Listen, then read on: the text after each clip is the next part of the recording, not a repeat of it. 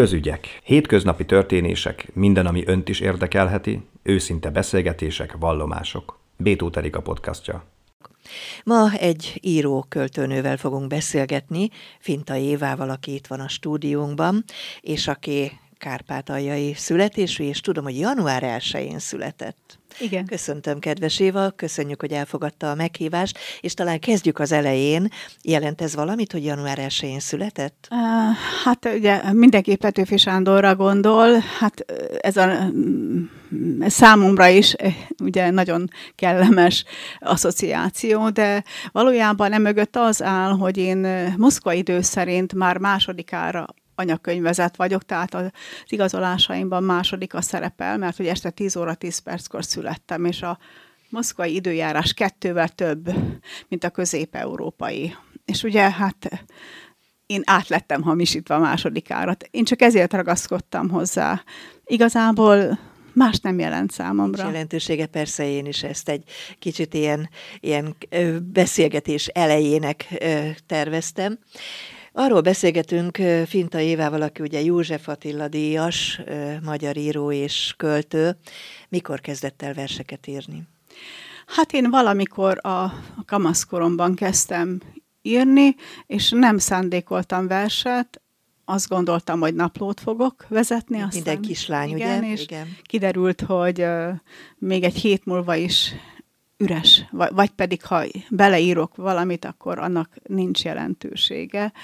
És elkezdtem odafigyelni a dolgokra, és azt vettem észre, ha valamilyen formába szervezem a, a dolgaimat, akkor versszerűen, nagyon könnyen alakítok valamilyen szöveget. Ez olyan 16-17 éves koromban történt. Korábban nem gondoltam arra, hogy lejegyzek bármit is, nagyon jól fogalmaztam, de például szívesebben rajzoltam. A képzőművészet sokkal jobban vonzott sokáig, és majdnem abba az irányba mentem el. És amikor rájött arra, hogy tulajdonképpen verseket ír a gondolatai lejegyzésével, megmutatta valakinek? A magyar tanárnőmnek mutattam meg, Drávai Gizellának, aki rendkívüli ember volt, és tanárként is rendkívüli volt, és hát megnézte, és azt mondta, hát jól van fiam, mert neki mindenki fiam volt, meg, meg gyerekem. Ezt megmutatjuk Kecskés Bélának, ő egy akkor 30-as éveiben járó, publikáló, nem tudom, egy-két kötettel rendelkező helyi költő volt. Hát Béla majd megmondja, hogy mi ez, vagy egyáltalán mire tudjuk használni, és egy alkalommal valóban meg is mutattuk, hát olyan 16-17 éves lehettem. Béla elolvasta, megnézegette, mondta, hogy hát ezek még nem versek, de te költő leszel. Hát ugye én, én nagyon ö, reális gondolkodású voltam gyerekkoromban is, és úgy gondoltam, hogy ez őt semmire nem kötelezi, hogy én az leszek, vagy nem. Tehát ilyet könnyen kimond az ember. Nem tulajdonítottam neki semmit. Egyáltalán lehet készülni arra, hogy valaki költő lesz? Hát ez egyfajta belül belülről jövő tehetség, nem? Igen, nagyon érdekes dolog volt. Én későbbiekben is megmutattam a tanárnőmnek, Drábai Gizellának, amiket írogattam, és még mielőtt lett volna kötetem, egyszer megkérdeztem tőle, mert igen, nagy műveltségű emberről van szó, hogy hát, és akkor mikortól költő a költő? Hát azt mondja Gizi néni, hogy hát, hát az attól függ, nem is tudom. Hát ha van egy kötete, nem. Ha két kötete van, nem biztos. De lényeg az, eljutottunk odáig, hogy nem a kötetek száma dönti el, hogy az emberből valóban költő lesz, azaz művészember lesz-e, vagy csak versíró, versfaragó. És egyébként Éva, milyen témájúak a versei? Hát... jellemezni a saját verseit? Én, én elsődlegesen az emberi természet felé fordulok a kíváncsiságommal, az érdekel a legjobban, hiszen hát meg a természet maga, de a természet nem olyan jellegében, hogy bámészkodom, vizsgálódok és gyönyörködöm, mert azt megteszem természetesen, de nagyon ritkán írom le az ilyesmit, csak akkor, hogyha olyan jelenséggel találkozom, ami, amit úgy érzem, hogy ez most különleges, meg kell fogalmazni. De az embert az ember érdekelje a legjobban, ahogy a macskámat talán a macska, szóval ö, én, én ezen az alapon az ember felé fordulok elsődlegesen. Meg a, az összefüggések érdekelnek. Sosem az, ami történik, hanem ami mögötte van. A mikor ír verseket általában, ha vidám, vagy ha szomorú hangulatban van? Vagy ez nem jellemző? Egyáltalán nem jellemző. Összességében probléma megoldó ember vagyok, és egy jó ideje már nem latolgatom, hogy ami elém jön eseményként, vagy feladatként, az most nehézség, vagy, vagy, vagy probléma, esetleg a szót kerülöm amúgy, a probléma szót, ha lehet. Miért? Azért, mert az már, az már egyfajta kordon tehát az már megállít. A probléma mindig megállít. Ha feladat, akkor az aktivizál. Valami, amit meg kell oldani. De hogy lehet eldönteni, hogy valami feladat, vagy probléma? Tehát úgy, úgy lehet, nagyon egyszerűen a hozzáállástól, hogyha valamit meg kell oldani, akkor az én rám vonatkozó, úgymond elvárás, akár önmagamtól is, és akkor megvizsgálom, hogy én ahhoz hogyan tudok hozzáférni van-e olyan ö, pontja a személyiségemnek, amit mozgósítani tudok, hogy, hogy rendbe tegyem ezt a dolgot, tehát, és akkor már nem probléma. Egyébként ön magánemberként egy pozitív szemléletű ember?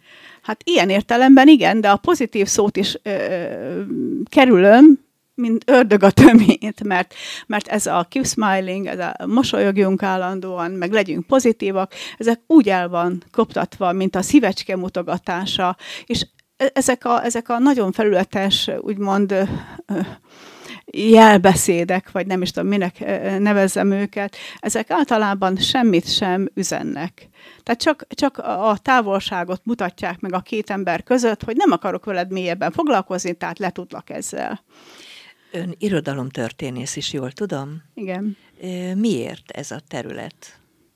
Hát ezt hozta magával az, hogy a főiskolán tanítottam 13 évig Sárospatakon, ahol élek már olyan 26 éve nagyjából, és 13 évet töltöttem ebben a munkakörben, automatikusan hozta magával a feladatom, ahol amikor alkalmaztak, köteleztek a doktori fokozat megszerzésére, hát én nem egészen teljesítettem, csak majdnem, mert a doktoriskolát elvégeztem, a diszertációmat megírtam, könyvben publikáltam, és maradt fél év a nyugdíjazása még, és úgy döntöttem, és sok minden körülmény is azt mutatta, hogy ezzel már nekem nem kell tovább foglalkozni. Tehát nem csak egy személyes döntés volt, hanem jöttek sorba az olyan akadályok, az olyan kellemetlenségek, és azt gondoltam, hogy én 67 évesen 67 és fél konkrétan, amikor, amikor már ugye aktívan nyugdíjas lettem,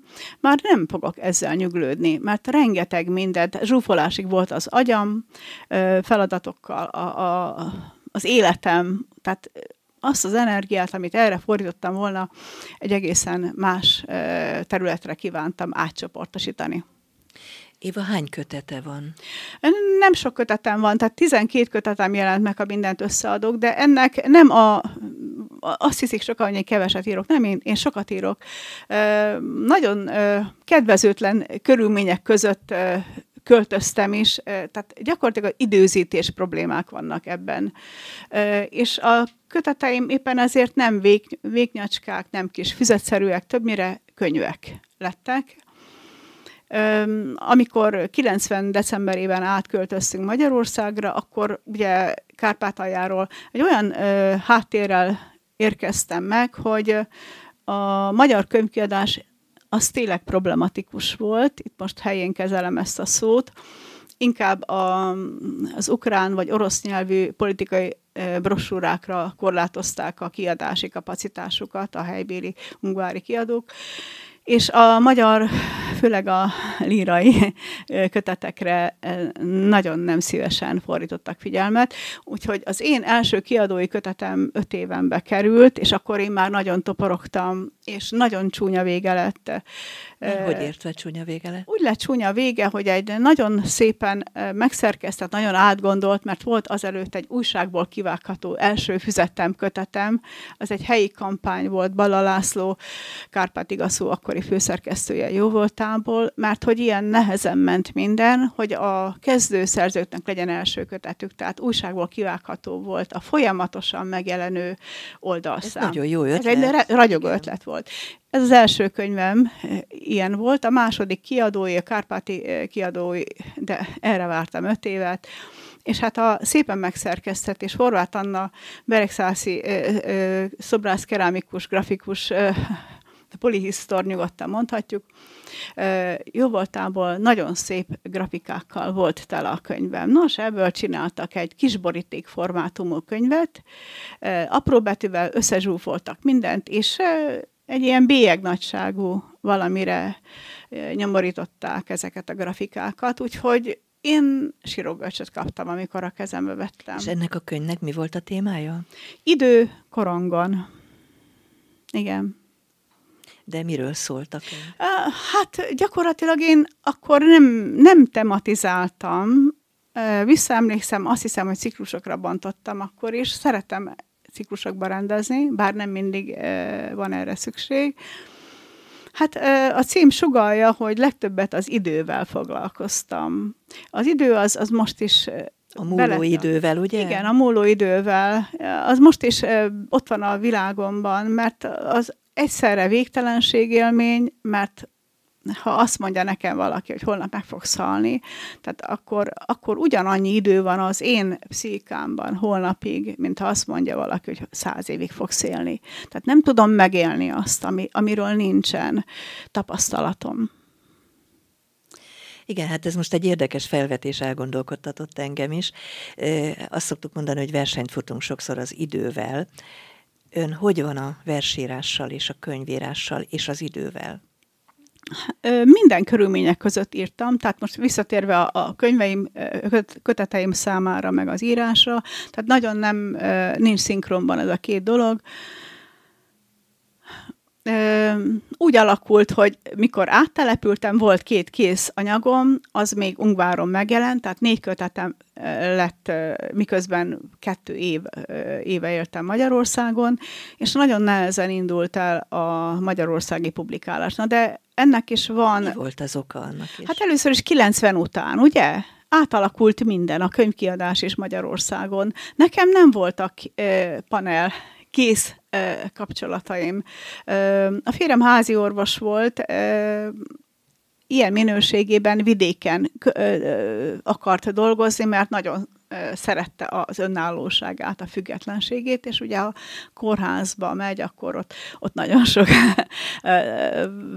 főnöke lesz, és tehát szóval ő egy ilyen Ez egy más érdekes zsá, beállítottságú ember volt, és hát én ezzel mit kezdhettem, meg a két gyerekünkkel, úgyhogy a vidéki élete nem támogatta annak a lehetőségét, hogy, hogy én, ami nincs, azt ugye megteremtsem.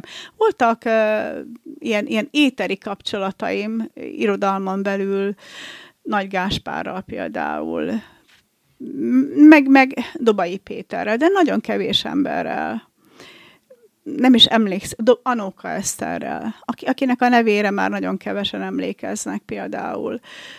Serfőző Simont fölkerestem, amikor még Rakacán laktunk, úgy emlékszem. Tehát talán 91 nyarán azt hiszem, hogy akkor lehetett. Simon nagyon szépen fogadott, akkor még ugye lapszerkesztő volt.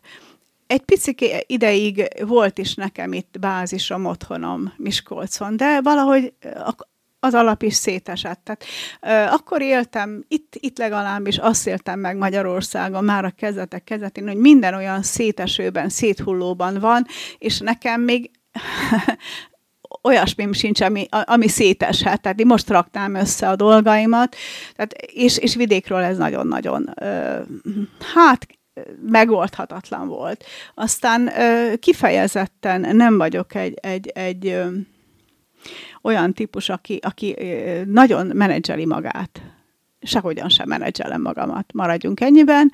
És tehát ezek nem jó találkozások voltak személyiségen belül, hogy én nem vagyok egy önmenedzselő típus, hogy a világ el van foglalva saját magával. Szóval... Azért az írószövetségnek, nem tudom, jól De tudom, tagja voltam tagja, már, ugye? igen, igen.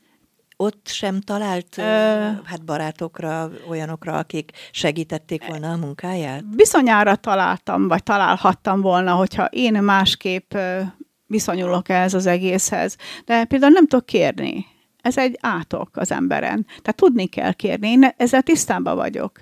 És én nem tudok. És ha, ha megpróbálom még, mégis, és valaki elutasít... De miért nem tud? Ez, ez egyfajta... Nem tudom, ez egy, ez egy, ez egy belső gátlás, ez egy görcs az emberben. Nem tudom, ma se tudok kérni. A gyerekemtől is nagyon nehezen kérek. És először összeveszem vezek saját magammal, és aztán kérek tőle valamit. Tehát ez, ez egy ilyen tákolmány emberi mi voltában. Most dolgozik-e valami néva könyvön, Igen. verses köteten? Igen, dolgozik? gyakorlatilag két készkönyvem van a Magyar Napló kiadónál, hát, hogy mikor fog megjelenni, nem tudom, most a támogatás eléggé nehezen csordogál, úgy értesültem róla. Ez két önálló kötet, és eh, egy harmadiknak megvan írva, a, megírtam helyesebben az anyagát, csak még nem vagyok benne biztos, hogy úgy szeretném, hogy úgy maradjon, címe is van, mit tudom én, van egy vezérfonala, de már áthajlik egy, egy következő kötetbe. Itt most hoztam egy kötetemet, az öt könyv címűt, amit Erikának dedikáltam. Én ebből trilógiát tervezek. A második része, ami most ott áll a kiadónál, kézirat formájában, annak az a címe, hogy szerelemkönyve, és a harmadik része, az pedig, az meg, azt meg a férjemnek szánom, és az a trilógia befejező része. Azért gondoltam, hogy én ezeket összekapcsolom, mert emberekről és emberi viszonylatokról szól mind a három könyv, és én azt gondolom, hogy talán a legerőteljesebben képviselni ez a három kötet az én biográfiámat, személyiségemet és emberi kapcsolataimat is. Van kedvenc verse, Éva? Amit ön írt, természetesen én, arra gondoltam. Én, én, én nagyon gyorsan váltok, ez alatt azt értem, hogy nem szeretem magamat ajnározni, didelgetni, nem szoktam beleszeretni az írásaimba. Én tudom, hogy van ilyen jelenség, én, én amikor megírok valamit, és a megírás idején jónak találom, akkor még nézegetem, és megvárom, amíg, amíg valamit nem szeretek benne. Mert van ha... úgy, hogy tehát papírra veti a gondolatait, vagy van monitorra. címe is. Tessék? Vagy monitorra. Van címe is, és aztán másnap elolvassa, és úgy dönt, hogy á, ez nem jó. És akkor kihúzza és belejavít. Javítani szoktam. Ö, megszoktam már, hogy mindent leírok, tehát inkább, inkább majd nem használom. Tudnélik, az embernek sokféle állapota, közérzete, kondíciója van, és néha egy töredék nagyon jól el tudja indítani. Hát a szakácskönyvtől kezdve mindenütt van töredékem, mert én mindig írok. Tehát az van, hogy a konyhában van füzetem, a nappaliban van füzetem, a dolgozószobámban van, az ágyam alatt van füzetem, tolla, szóval mindenütt van füzetem. És hogyha megszorulok, akkor, akkor kéne egy Előveszi. új anyag, akkor elkezdek lapozni, hát találok valamit, és néha találok tényleg. Mert hogy a gondolatait akkor mindig minden áron lejegyzi. A gondolataim nem pőrén szoktak megjelenni, nem csak gondolatként, hanem már alakiságuk van, úgymond. Már, már van valamilyen ritmikájuk, nagyon erős a, a ritmusérzékem, tehát a zenei érzékem talán a legfejlettebb, de ez az egyetlen, amit nem műveltem ki talán. Ez fontos a versíráshoz? Ez személye, személyfüggő. Nekem igen. Nekem igen, mert... A ritmus miatt? Megkomponálódik. Gyakorlatilag megesik, hogy megvan a, az egésznek a dallama. És még nem tudom, hogy mi lesz a szövegteste. És ha ilyen állapotba kerülök, nem ez a jellemző, ez az egyik jellemző állapot. Ha ilyen állapotba kerülök, akkor csak leülök, és meg, megnézem, hogy mi az, ami kijönne. Tehát hagyom üresen ezt az egész felső traktust, amit elmének neveznek, és az első szót megkeresem, ami, amit leírok, és ilyenkor meglepő dolgok is szoktak történni. De sokféle versszerveződés van. Tehát gyakorlatilag ö, ö, többször és jellemzőbb módon az esik meg, hogy az embert foglalkoztatja valamilyen problematika, megint a probléma szó, de a probléma az nem nálam van, hanem a világban, azt én eltávolítom. Tehát valami, valami kérdéskör foglalkoztat, és általában szeretem megválaszolni, és általában sose teszek pontot a válaszok végére, tehát az örökkévalóságig, az én saját önálló örökkévalóságomig tart a válaszadás, vagy a megválaszolás lehetősége, mert nyitva hagyom. Gyerekkoromtól vannak kérdéseim, és van, hogy sok-sok évtized után kaptam valamire választ de nem felejtem el a kérdést. Nyitva marad, mert az egy hiátus, az ott van. Valahogy így, és akkor, ak- akkor, akkor egyszer csak megszerveződik egy kész szövegben gyakorlatilag. Tehát 10-15 perc alatt is le tudom írni, de lehet, hogy már hónapok óta ezzel foglalkozom. Mondta, hogy tanított, ugye, főiskolán. Mit tanított, gondolom, hogy magyart, ugye? Igen, irodalmi tárgyakat. Irodalmár vagyok, nem nyelvész, annak idején dönteni kellett. Én nyelvésznek készültem, aztán nem, nem az lettem. Milyen tanárnak tartotta magát? Most így utólag. Nem az én tisztem eldönteni, de én, én mindent szeretek jól csinálni. Én tehát maximalista. Én maximalista vagyok, igen. Sajnálom az a ráfordított időt mindarra, ami nívótlan. Tehát az én életidőmet, és a másokét is tisztelem annyira, hogy, hogy nem dobom ki az ablakon azt az együtt töltött időt, hogy valami emlékezetes maradjon. Népszerű tanár voltam ez kezdettől fogva volt olyan kolléganém, akinek a folyosón megjegyezte, hogy tudod, nálunk nem szeretik a népszerű tanárokat, és én nagyot néztem, két hónapja tanítottam, és nem, ért, nem tudtam, hogy már népszerű lettem, de hát eh, általában népszerű voltam. Nagyon Diák, ritkán buktam. Diákjaival milyen volt a kapcsolata? Nagyon jó. Nagyon jó. Hát az utolsó években egyre kevesebb volt a diákok létszáma az előadásokon. Eleve ugye a beiratkozottak nagyon-nagyon meggyérültek, és hát ha valami olyasmi történt, ami miatt nagyon kevesen voltunk, és én éjfélig is készültem meg hajnali egyig is az előadásaimra, tehát úgy gondoltam, hogy ez nincs szinkronban a kettő. Az én felkészülésem és, és az itt megtartható óra, és ö, olyankor beszélgettünk én olyan, ö, úgy belemásztam dolgokba, észrevétlenül, és a gyerekek nyomban, fiatalok, nem gyerekek, érezték, hogy lehet.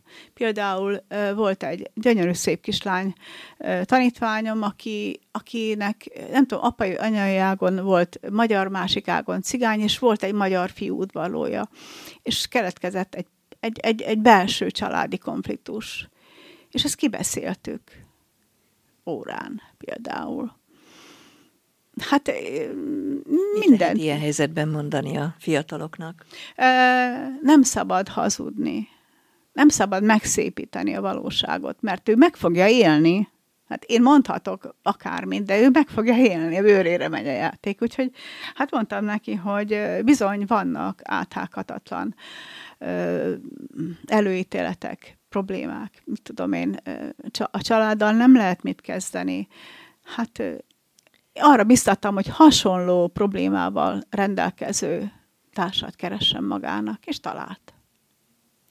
Éva mind dolgozik most, és hát ö, hogyan ö, vág neki a, az ön előtt lévő éveknek, most már ugye nem dolgozik, azt mondta nyugdíjas, szabad ideje van, gondolom. Mi a cél? Hát a legújabb könyvemen, amin most dolgozom, azon még dolgozom. Ez, ez az, az ember nem úgy ír egy verses kötetet, hogy mint ahogy fát vág, igen, leülés megírja, vagy, vagy a prózát is más technik, technológiával, technikával hozza létre, mint a verses műfajt.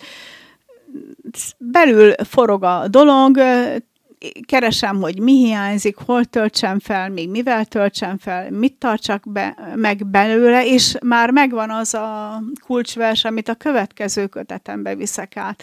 Tehát én, mint egy Ariadné fonalat mindig viszek tovább egy gondolatot, ami már a következő ö, témának a, a kulcsa, vagy a beugró szövege. Hát erről nem, nem tudom, nem szívesen beszélek arról, ami még nincsen, mert ugye mm, a térről se beszéljünk nyáron, de mást is csinálok. Van, van egy rendkívüli hagyaték, már említettem Horváth Anna Veregszászi szobrászkerámikusnak a nevét. Hát én vagyok az ő életművének az örököse, és az az én otthonomban van bezsúfolva felépült egy múzeum Beregszázban, nagyon szép épület, és várják tőlem a műveket. Csak hogy összesen 18 éve vannak bezárva ezek a szobrok, 9 évig a lakásba, ahol ő élt, 9 évig az én otthonomban. De miért húzódik ilyen sokáig? Hát mert nem volt hol elhelyezni. Tehát egy, egy speciális múzeum épült Beregszázban. Akkor most már lesz. Igen, igen, csak hogy ezek porosak. Ez, ezek sok-sok romos tárgy is van köztük, mivel hogy a művésznő élete utolsó évében, hát valószínű, hogy agyvérzése lehetett, sztrókja, amit nem kezeltek ki, tehát én csak kikövetkeztetem, mert nem voltam tanulja ennek, uh-huh. csak a végeredményt tapasztaltam meg. Jártak hozzá segítők hospice szolgáltatás keretén belül, és hát sajnos arra alkalmatlan emberek is, úgyhogy rettentő sok összetört szobrot találtam. Az előszoba is tele volt polcokkal, szobrokkal, kerámia volt a munka anyaga, tehát égetett cserép, és az bizony Ez nagyon törékeny, igen, bizony. Igen. Nem beszélve arról, hogy a technológia, amit használt, az, az, az egy nagyon érdekes technológia. Hát a görög kariatidák készülhettek ki, csak azokat öntvényként készíthették, és valószínű az arcot aztán ut- utólag, mert az arcok nem voltak egyformák, de a testek meg igen többnyire. Azok készülhettek hasonló módon. Anna gyakorlatilag agyag lemezkéket gyúrt, és abból szépen felépítette a talpától a feje bubjáig a szobrokat. Na most ezek, ezek sérültek is, a, a, a, rendbe kell hozni, meg kell tisztítani, kislányommal csinálom, a lányommal csinálom, ki kellett alakítani egy, egy helyiséget a házunkban, ahol ez van, tegnap raktuk be a hanyadik asztalt, a negyediket gyakorlatilag, mert minden asztalon más munkafolyamat fog ö, ö, bonyolódni, le is kell fotózni, tehát szóval mi most ezzel is ö, el vagyunk foglalva.